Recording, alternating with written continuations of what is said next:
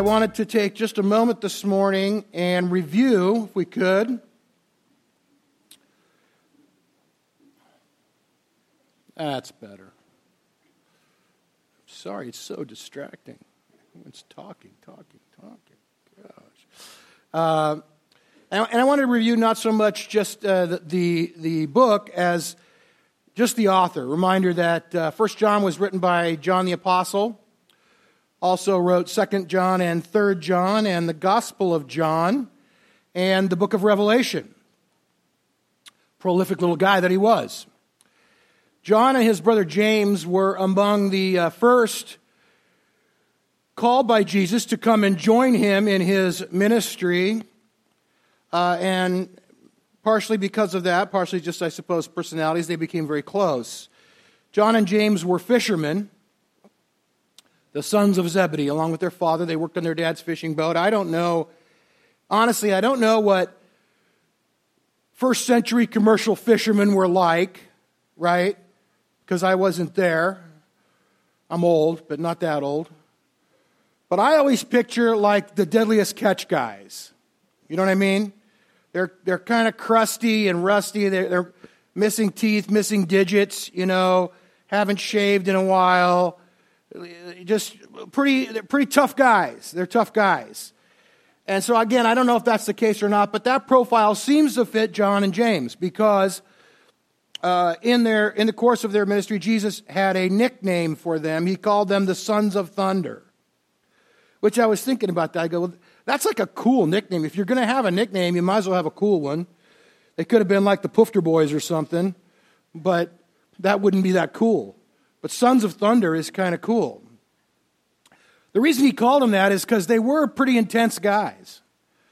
If they would go to a visit a village or a town and the people there weren't as gracious or welcoming as maybe they thought they should be, James and John would want to just call down fire and burn them. Come on, Jesus, let's smoke these suckers. Fortunately, Jesus was a little more discerning and didn't play into that. But uh, they were intense guys. They really were. At the, uh, at the Last Supper, really hours before Jesus is crucified. It's been a long road they've been on. John is uh, seated next to Jesus. They, uh, you know, they sat on the floor and kind of, they said they reclined, sort of just kicked back. And when Jesus began to talk about what was going to happen to him, it says John leaned back and he put his head on Jesus' chest and the, uh, the son of thunder became the chief cuddler. Something had happened. Later in his life, John lived into his 90s. And later in his life, he was not known by the nickname Son of Thunder anymore. He was, had another nickname. He was known in the latter part of his ministry just as John the Beloved. We talked about that word last week and what it means divinely loved one. He was the apostle of love. It's not in Scripture, but tradition has it. I've read different sources that say that when John was eh, near the end of his life, he would still preach. People would gather together to hear him, and he was pretty weak and feeble physically, and so a couple guys would have to help him out, you know, and they would walk him out onto the front in front of the congregation, prop him up, and he would look at the crowd, and he would just say, Love one another. And then they'd take him and they'd walk him back. And that's sort of uh, how John's life ended. Mr. Mr. Intensity became Mr. Tender. So, what happened? Jesus happened. Jesus happened. In the three years that John spent with Jesus, his life was transformed. And he was changed from this fire breathing kind of tough guy, fisherman, into a tender hearted lover of men. John the Beloved. John was the longest living of the disciples. He watched Jesus die on the cross. The other disciples were afraid and they scattered and they hid. But we see John at the foot of the cross. And he looks up and he sees his friend, he sees his Savior. And Jesus looks down at him and he, his mother's there and he looks at John. He says, John, I want you to take care of her. After that, John watched every one of the other disciples die. Again, tradition tells us that his brother James was the first one to be martyred. But over a period of time, one by one, John watched them all die for their faith. And I want to ask you, you think that would leave an impression on you? All your friends, all the guys you walked with, all that happened in that ministry with Jesus, and now they're all gone. And he's the only one left. Reading through 1 John, we've mentioned a couple times that he's got this message and he repeats it over and over and over again. He talks about the love of God, the love of God, the love of God. Why does he repeat that so many times? Because it's all he's got. Our, our title this morning is God is Love. It's pretty simple. I want to pray and then we'll just kind of look at our text today in chapter 4. Father, I pray that you would help us this morning just to understand the intensity uh, of the love of God that John felt, and, and that, that would be transferred into our lives today, that we would understand it as it relates to us this day, this hour, in this place, in our circumstances. In your name we pray. Amen. I'm going to read chapter 4, I think uh, beginning at about verse 7.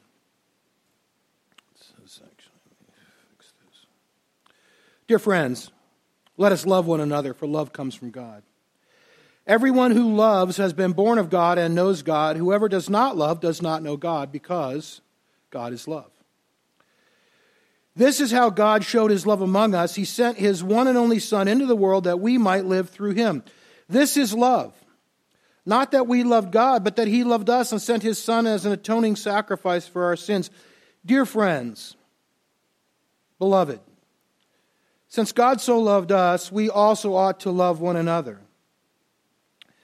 No one has ever seen God, but if we love one another, God lives in us and his love is made complete in us. This is how we know that we live in him and he in us. He's given us the Spirit. And we've seen and testified that the Father has sent his Son to be the Savior of the world. If anyone acknowledges that Jesus is the Son of God, God lives in them and they in God, and so we know that they rely on the love God has for us. God is love.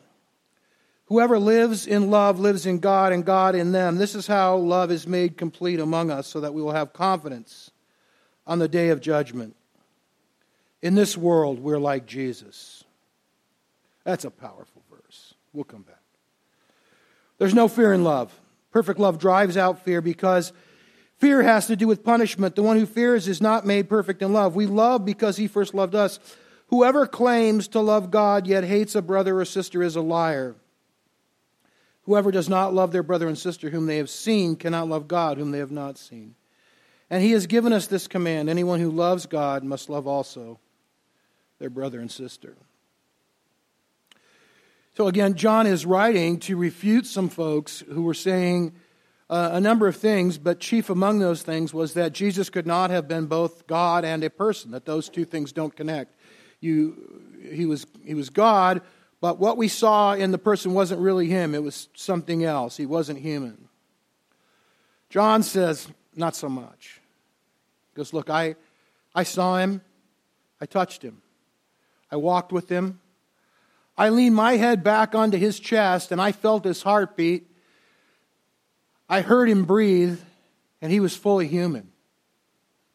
He was a person. Theologian Karl Barth says, Thus we have no universal deity capable of being reached conceptually, but this concrete deity, real and recognizable in the descent, the coming to earth, grounded in and peculiar to the existence of Jesus Christ. Jesus was a person. Jesus uh, understood suffering, and as I said before, because of his relationship with Jesus, John too understood suffering. He saw Jesus die, he saw his friends die, and he realized the world is full of pain. Uh, sometimes, you know, I, I, I just look at the world around us, and I mean, again, you know, you can say, well, I don't want to watch the news because it's all bad news, whatever. If you're awake, you realize the world is full of pain. It's overwhelming to me. There are times when I just am overwhelmed at the pain of human suffering, the, the, the magnitude of human suffering, the things on individual levels, corporate levels, national levels, just the, the pain that people go through. There is a, uh, a theological perspective out there, there's a, a school of thought that says that we don't really need to acknowledge suffering or embrace suffering, that it's not a part of who we are in Christ, that we're victorious in Christ. And so uh, suffering isn't really a part of who we are, and we shouldn't acknowledge it. For me, I would say this. If you come and tell me Jesus loves me, but he doesn't understand my pain, that doesn't mean anything to me.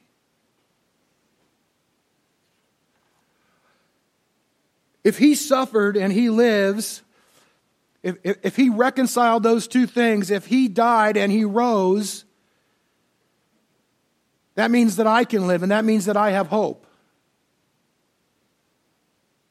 John says that matters.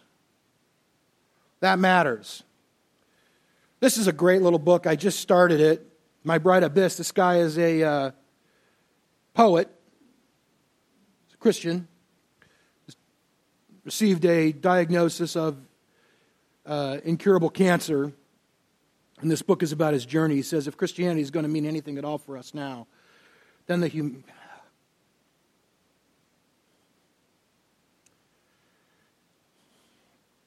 The humanity of God cannot be a half measure. He can't float over the chaos of pain and particles in which we're mired, and we can't think of him gliding among our ancestors like some shiny, sinless superhero. No, God is given over to matter, to the ultimate uncertainty principle. What John is asking us really here is do you know how much God loves you? He loves you so much. He came and he experienced all of the stress and anxiety, all of the pain and suffering, all of the humiliation that you experienced. And he came out the other side. And that's the hope that we have in him. That's how much he loved us. He left his place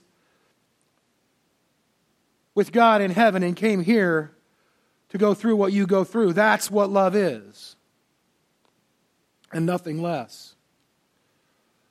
How do we define the love of God in our lives? There's a few things. First of all, it's communal, not individual. You know, this passage over and over, he says, us, we, us, we. But that's consistent with Scripture all through the New Testament, all through the Bible. There's no I in love. Love demands an object. it doesn't exist in a vacuum. Love just isn't, isn't this sort of thing out there. It's a real life thing that's directed and connected to something else. It's relational, it's not individual. The, pro- the thing I get frustrated by today, we see uh, people in positions of power who take things that aren't theirs in the name of love, and they touch things that aren't theirs to touch, and they grab things that aren't theirs to grab, if you know what I mean. God's love isn't about that. God's love is about giving, it's sacrificial. It's not what I take, it's what I give. It's what God gave to us. And our task as followers of Christ is to learn to love one another. And it's incarnational, it's not theoretic. I don't know about you, and I think of that word incarnational, I think of chili con carne. It's chili with meat. Chili no carne is just beans. Nobody likes that. Seriously. Go to a restaurant, chili no carne. No, I want the meat. There's flesh, there's, there's some skin on it, skin in the game.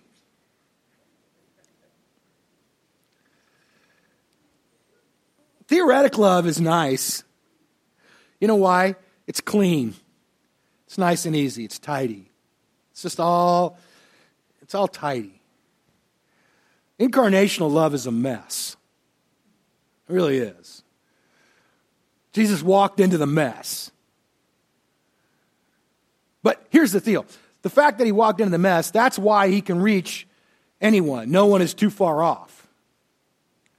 Right? And, and here, let's be honest about it, okay? When we say no one is too far away, do you know what we mean? We mean no one is too screwed up. That's what we mean. No one is too screwed up. We say too far off because it's nice. But what we mean is nobody has jacked their life up so bad that God can't reach them. And it amazes me sometimes how people can jack their lives up. I've said before, it's a good thing I'm not God. Because sometimes I see that, I go, well, that's another fine mess you've created. Nimrod. And that would sort of be the end of it. Bye bye. Jesus goes, No, that's not my response in this situation. My response is, I'm going to keep pressing in and I'm going to keep loving that person regardless of how much mess they've made of themselves. I, Jesus says, I get it. I understand. I know what you've been through. I, I, this, I think this is the word of the Lord for you today. When was the last time you heard me say that? Jesus understands your pain. Jesus understands your pain.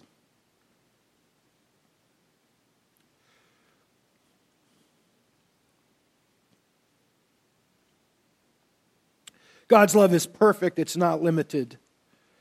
And um, the word perfect in Greek is teleos. It's like a telescope. And so you've ever looked through a telescope, you know that things that are far away and you can't see them very well, they become close. And what it really means is it's love in its fullest expression. When John says his love is perfected, he means it's brought close to us and it's in its fullest expression.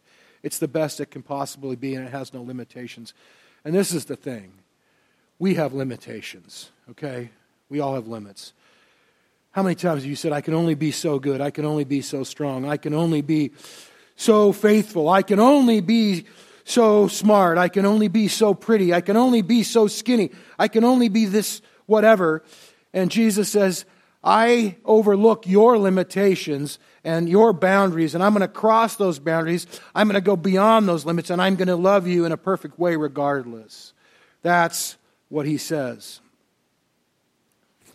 And the love of God is bold, not afraid.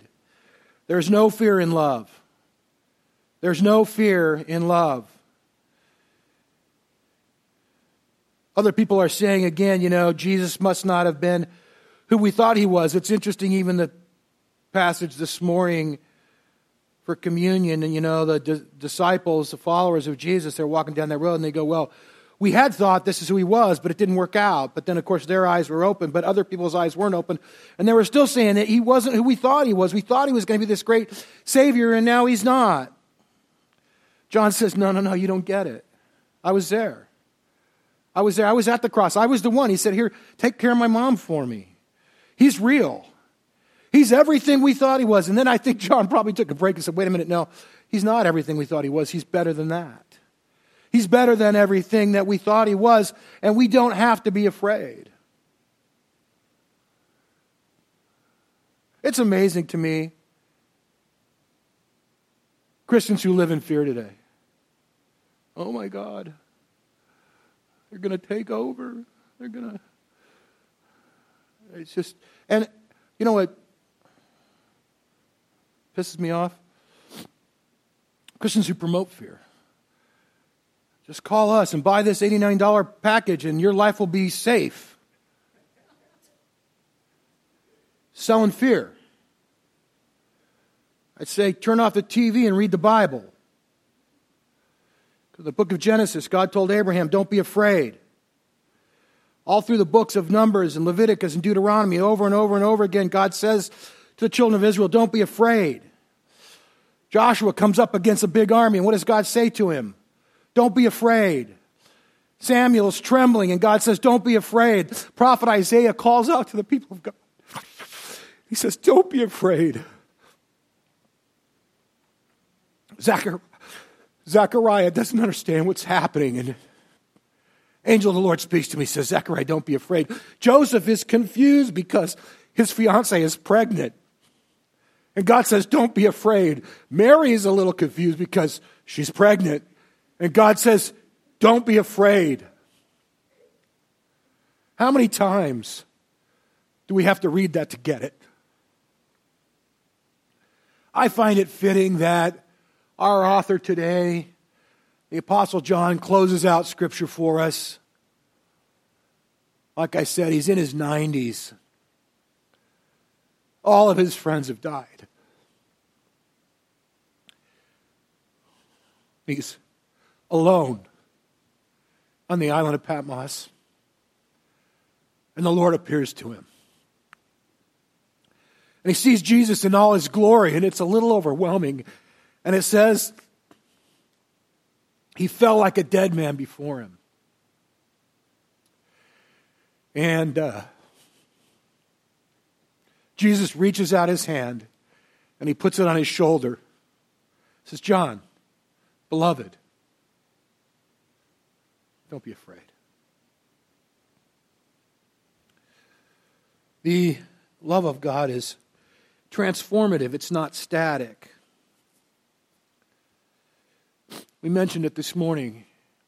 God took John, this rough and tough fisherman, and he turned him into this tender hearted lover of men.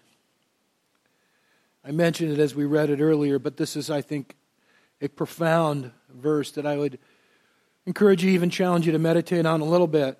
This is how love is made complete among us, that we will have confidence on the day of judgment. In this world, we are like Jesus. Do you notice that he doesn't say, when you go to heaven, you'll be like Jesus? When you die and go to heaven, you'll be like Jesus. No.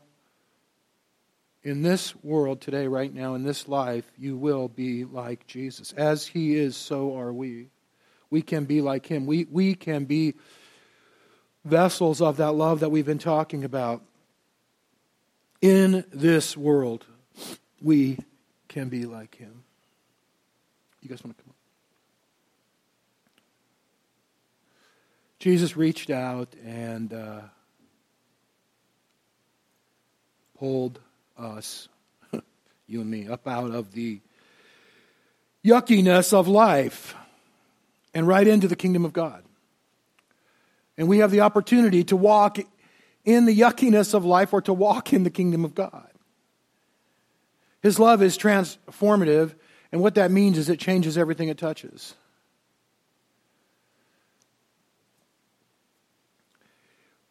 All we have to do is be who we are, beloved. Just be who you are. Be loved by God. And I'll tell you, when you do that, I said earlier it's messy, but part of that's good because then it just sort of splashes out on everybody else. When you're filled with the love of God, it just splashes out. It'll, it'll touch the hearts and lives of people around you. One last quote today. I love this. John Stott is cool. Stott's commentary on First John is off the charts, but in his another book he wrote, The Cross of Christ, he says, God does not love us because Christ died for us. Christ died for us because God loves us. Amen.